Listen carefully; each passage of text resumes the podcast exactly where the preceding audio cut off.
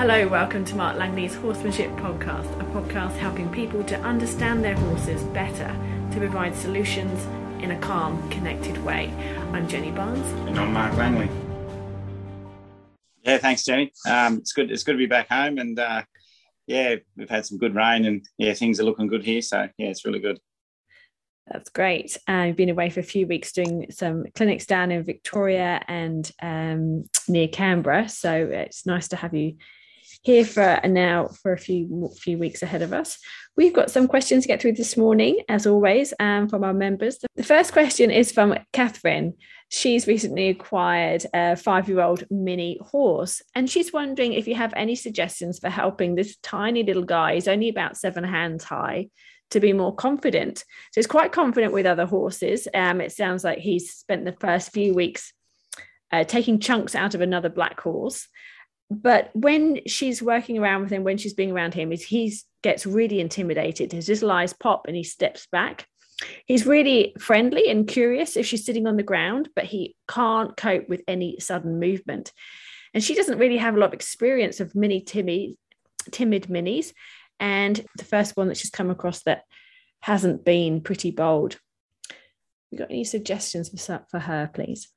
The timid little minis. Minis, we were just uh, yeah, had a conversation with a friend just just actually not not long before this uh, this podcast, but um uh, before before recording the podcast, but uh, and it was about you know Shetlands and minis and um and a lot of a lot of them never get really good training because they're so small and cute, and they sort of end up getting you know, and some get treated bad because people aren't frightened of them and stuff like that. So, you know, obviously a lot of people are a lot bigger around those little horses. And uh, and, and, and I guess when someone's got a, you know, 18 hand warm blood breathing down their neck, they're a bit frightened of them. But when they've got a little mini, they can sort of bully them around a little bit. So, you know, minis and Shetlands get a bad name out there.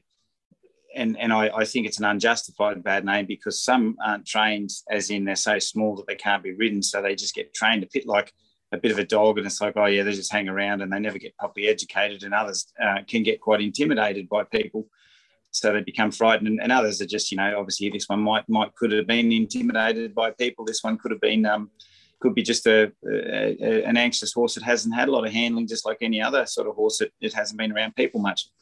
But the biggest thing like i, I like the, the you know I, I always go back to that sort of approach and retreat. The most common thing you sort of would use when you catch a nervous horse but if it's a if it's a nervous horse, getting it to become confident um, is so important. So, you know, the little things that you're probably already doing is that approach and retreat when you catch it and things like that. So it so it sort of allows you in, opposed to you're just walking up and running it around until it sort of submits and putting a halter on. So, you know, you listening to it in those catching scenarios is good, but um, they're not really the things that's going to help the horse become more confident in moving and doing stuff around you. So um, one of the go-to lessons that I do with a lot of nervous horses is basically it's a leading lesson, and I walk backwards, uh, and I, and the horse is kind of in front of me, and I just lead it towards me. And as I'm leading it towards me, I might start on a longer rope. You know, maybe depending depending on the horse's bubble at that time. You know, might be three meter bubble between you and the horse. So you might start with a sort of a three and a half meter rope, and then as you're walking backwards around a sort of a safe area, not a rocky paddock, but you know where you're not going to trip over. Because facing these minis, you know, you turning around and walking away from a horse is them seeing you walking away, so they get a lot of confidence to follow you because your intention is going in the opposite direction, and it just looks like you're leaving. But as soon as you turn and put two eyes on them and face them, that's when they think, oh, that's the approaching, you know, human coming towards me. So sometimes they can get a little nervous. Um, I mean, you could do a lot of lessons on the ground where you kneel, but the things with all those kneeling lessons and stuff is the horse has got to get used to approaching you while you're nice and tall and um, in, in, a normal situation. Okay, so what I do is I just walk backwards. Say the rope is at three and a half meters. Like I said, if the horse started to get a little tense at two meter, uh, like three or two meters, you have it on a longer rope, and you just walk backwards, leading the horse and just leading and slowly uh, asking your mini to come a little closer as you're walking backwards slowly. So you're asking them just to lead up a little stronger until they get to a little bit of a blocky point and they sort of block a little and get a little nervous and say that's too close. And then you just back off a little with the rope, let them let them sort of um, release that little bit of tension, and then you try again. and you keep movement. You so so what you don't want to encourage in a lot of nervous horses is this stop, start, stop, start. And this is why when I handle horses now, I don't do a lot of handling with them standing still. I try and encourage soft movement, and I'm all the time asking with that lead rope to move them here, move them there, softly move backwards, move forwards. So so the horse is constantly thinking, searching, and moving into a feel, because the alternative to um, being worried is you know, following a feel. So basically, we're offering a horse an education is an alternative to a horse's that freeze, shut down, you know, anxiety, anything.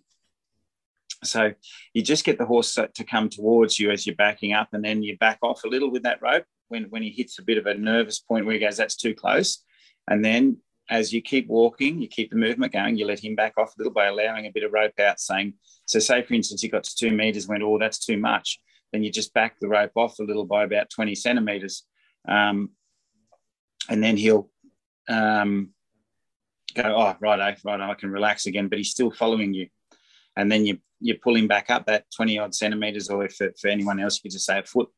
And he'll, he'll, he'll might hit another boundary where he starts to get a little nervous, but it might have been two meters, but the next boundary might be 180 centimeters. Okay. So uh, each time he might get um, a little closer. So um, until he gets to a point that you can nearly touch him or he's nearly going to reach out and sniff you on the hand. And you just do that in increments. So instead of doing approach and retreat, the opposite, as I say, would be approach and retreat, where you're approaching the horse and at about two meters, the horse goes, Oh, crikey, that's a bit much. And then you step back and then you, you, you sort of come in again. And then that horse might allow you a foot closer uh, each time until you've broken down that barrier till the horse will sniff you. But that's you doing all the footwork and the horse not really doing anything to uh, to tip its own worry out. So that's why I sort of do a an opposite of it, which is kind of the same, where I'm walking, the horse is walking, and the horse is approaching me as I'm walking backwards, but slowly getting closer, and then releasing a little to give it a little break, and then closer again until until the, the, the, you know the little mini can come right up and sniff you on the hand and he's done all the footwork following you. And because you're walking backwards you're less intimidating and it allows him to slowly come up to you but he's actually walking forward thinking forward and he's doing something to um, to rectify his anxiety and also it's going to make him engage more and also realize that and by the time also he's he's got to sniff you he's going to lead a lot better and he starts to follow that feel a lot better and then slowly but surely over time, you'll just get him to sort of lead by. So that that lesson will will basically be going towards you with two eyes on until he can sort of sniff out and sort of things like that. And then you get him to just lead off to the side, and and that'll be the same thing. He'll get to a point on the corner of his eye where he'll start to go, "Oh, that's too much," and that might be he, he mightn't even get past your shoulder with his eye. Um, but slowly you let him off a little and then bring him back up to that point and then let him off until his eye can travel past your shoulder. And you're not trying to haul him past in one go. It's the same. Um, bring him up to a spot that he gets sort of nervous and tight, and then just let him hold that spot for a second, and then back him off a little, and then come uh, not back him back, as in you let him just ease off a little while he's walking forward, and he'll back off that, and then he'll come forward again until eventually his eye goes past you, and his shoulder goes past you, and you can rub him right down the side, that's what it'll, it'll get to a stage you can rub him right down both sides, and you do that on both eyes, and that's him doing something to follow a feel. It's him doing something to connect with you. It's him doing something to come past you, and and movement is encouraged the whole time to stop that freeze and blow, freeze and blow. So while you're working on all these sorts of uh, ways to, to just help him feel better. Does that mean that at the same time you wouldn't actually do any riding or anything like that that you might have been doing? You might have been plonking your kid on him. Do you actually just stop doing all of that as well? Yeah, for sure.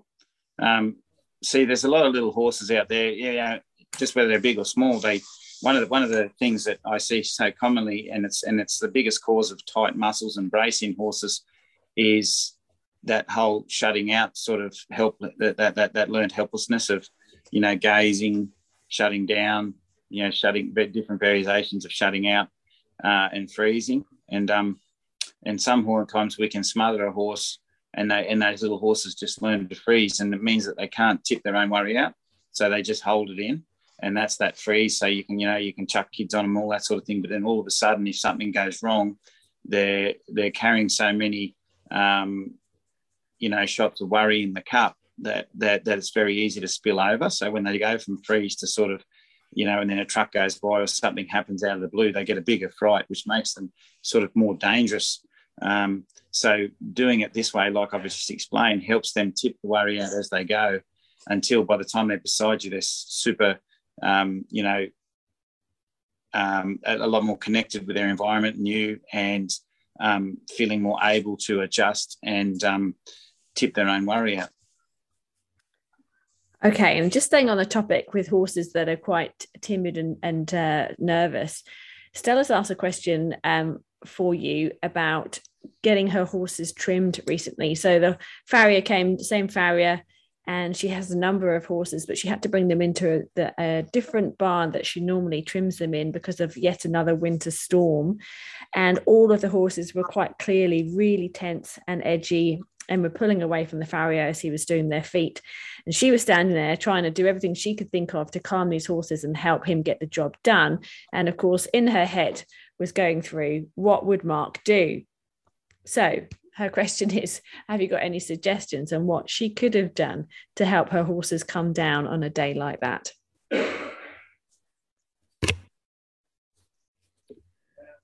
Well, you'd go and make some nice uh, scones in the oven for the farrier and uh, go up and have a cup of tea and a scone for a while and enjoy watching the storm from a distance. Scones the in the oven goes, sounds a fantastic idea. I like that that, that's probably uh, you know one solution to any major problem, and that's a solution that I never thought was horsemanship. But um, but you know, being able to step away and come back later. But obviously, when you hire a farrier, you can't do that. So I um, I could do that because I shoe my own horses or trim my own horses and stuff like that. So I, I, I could go away and come back, but unfortunately, with the farrier there, you can't do that. Um, but the farrier would have appreciated it, and um, and and and basically those sort of situations. Because in the question, when I read that both you and the farrier were at a stage you were probably a little stressed about the whole ordeal, and and and that scones and tea is always a good thing to say. Let's take the stress off the situation, and we'll go back calm and send it later. And um, but that's not really going to help the horse in that situation. But if the storm goes, the horses might be quiet as well. But um, but what I would do in that situation now, now Stella, I know one of your horses because I've been sort of seeing the videos of it and helping you with that one, and it already carries a lot of brace and anxiety, and obviously new environments are going to really topple that one over. So it's kind of a long-term project, and there's no easy situation. Um, now with an uneducated horse, a fairly uneducated or nervous horse that I haven't had a lot of time to really help it. As I say, the scones and teas sometimes a better option than than than trying to persevere in that situation.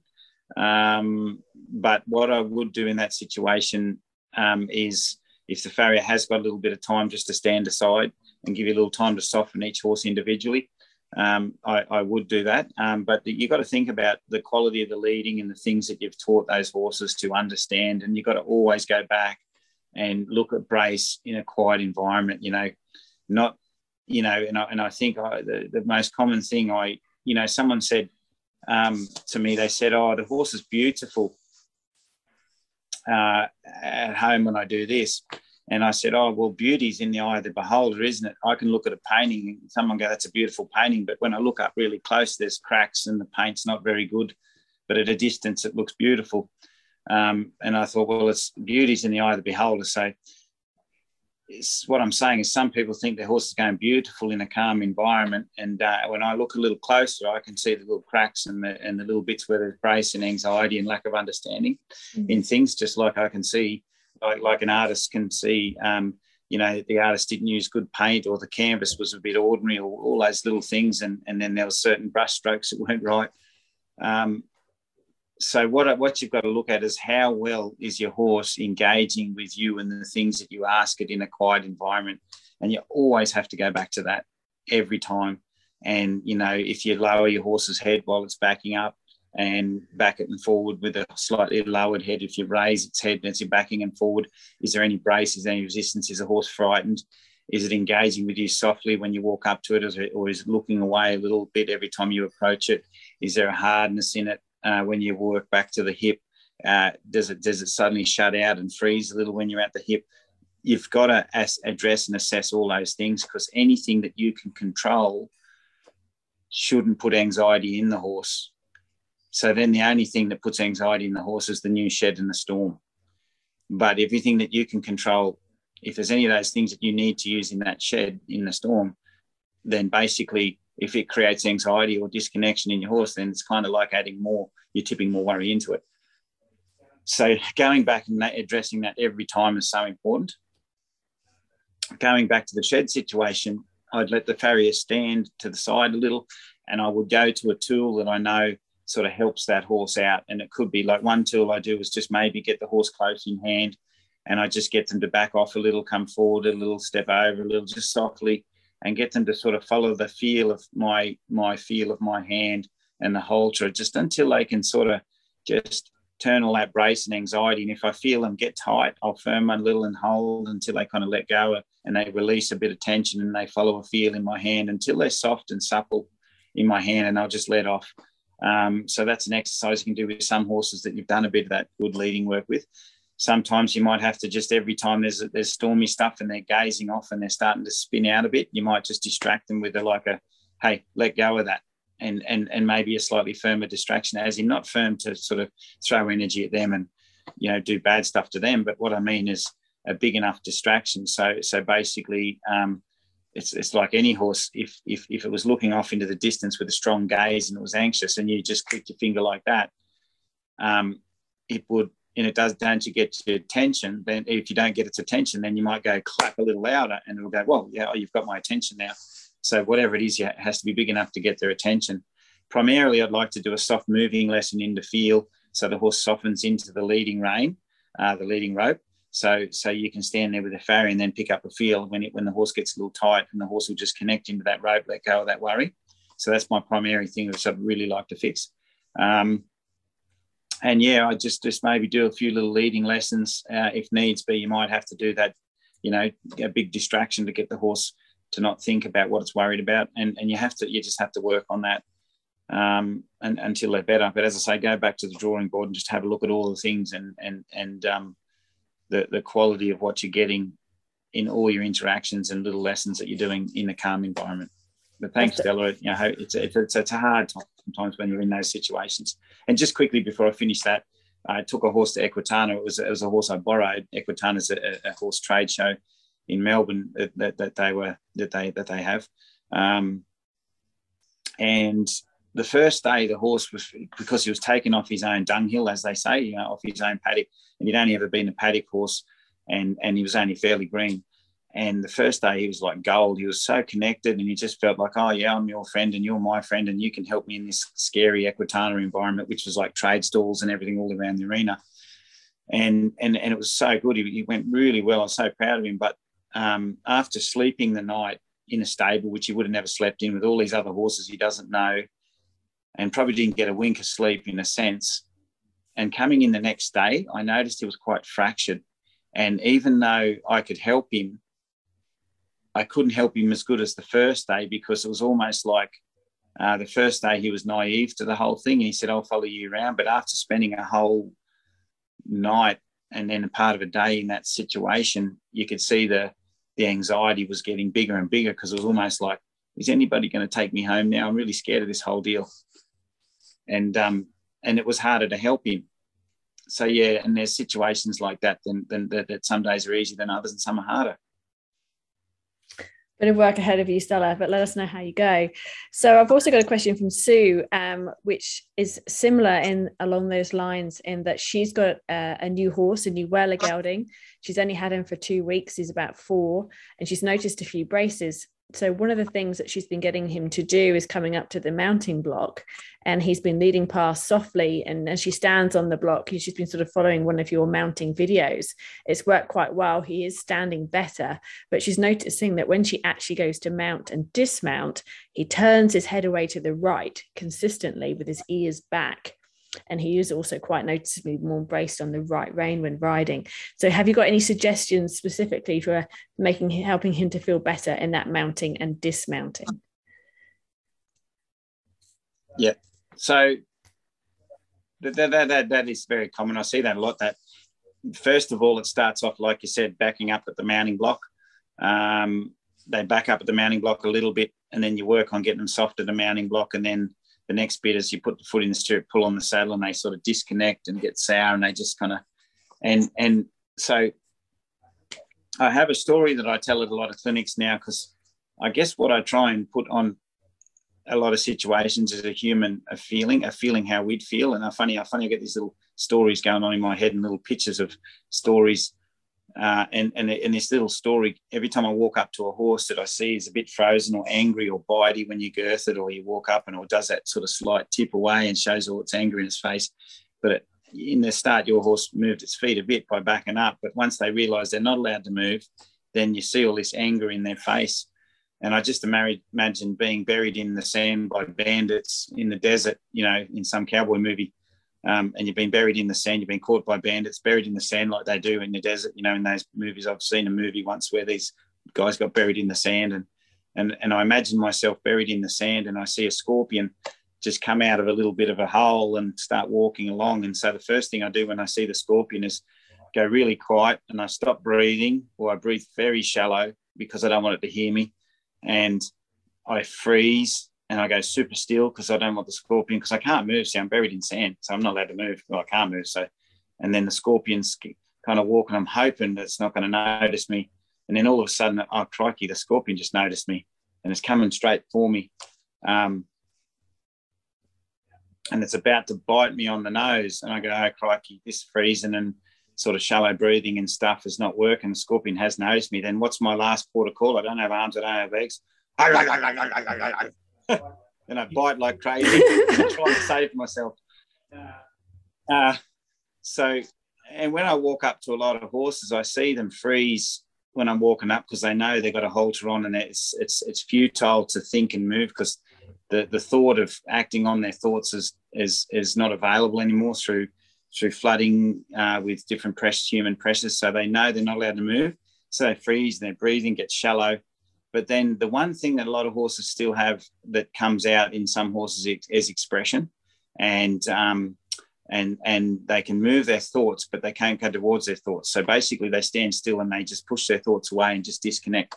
Others turn around and bite, and they bite when you're trying to get on. They bite when you're girthing them, because they know moving moving's futile, but the feeling's still there and so they do all these behaviours that are, that are a bit strange. And you know, biting's one of them, and that's the last one. You get about to get on me, I'm going to bite you, or I'm just going to disconnect and look away to safety, and just pretend you're not there, and then you know, put my ears back and show you how angry I am. So all those things are just the thoughts and feelings are in, in there, but the horse is unable to act on them, so they just uh, you know freeze and look cranky about things. Um, so that's what what I'm seeing all the time in a lot of horses, and that's I think how how we should see it, just being buried in the sand, not able to move, but still able to think and feel. Um, so what I, what you're doing at the mounting block is really good. Um, is moving your horse around the mounting block softly. The reason you do that, as soon as you see a brace in a horse or anything like that, where the horse is backing up, saying "I don't like that," you you ask it to move softly and and you keep moving it softly around you until it starts to go i'm okay with this.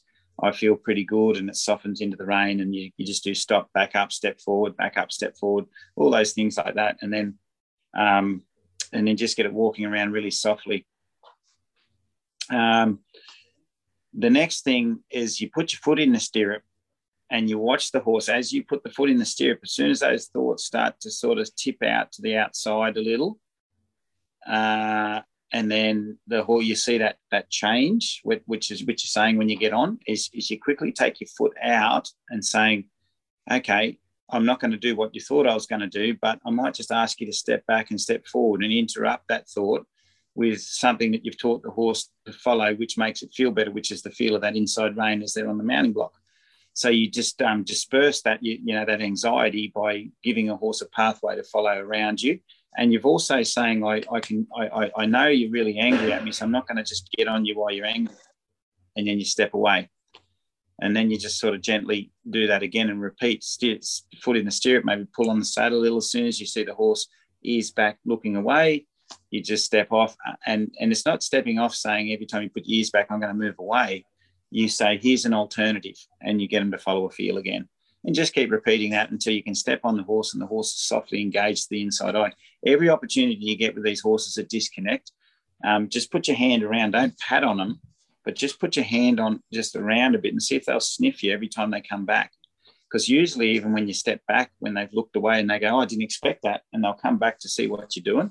Because a lot of times they're expecting us to get on. So they get angry because they know we're going to get on. But if we don't do what they expected, we interrupt that train of thought. And then we actually sometimes they, they tip out a bit of worry and they come back to us with a softer thought.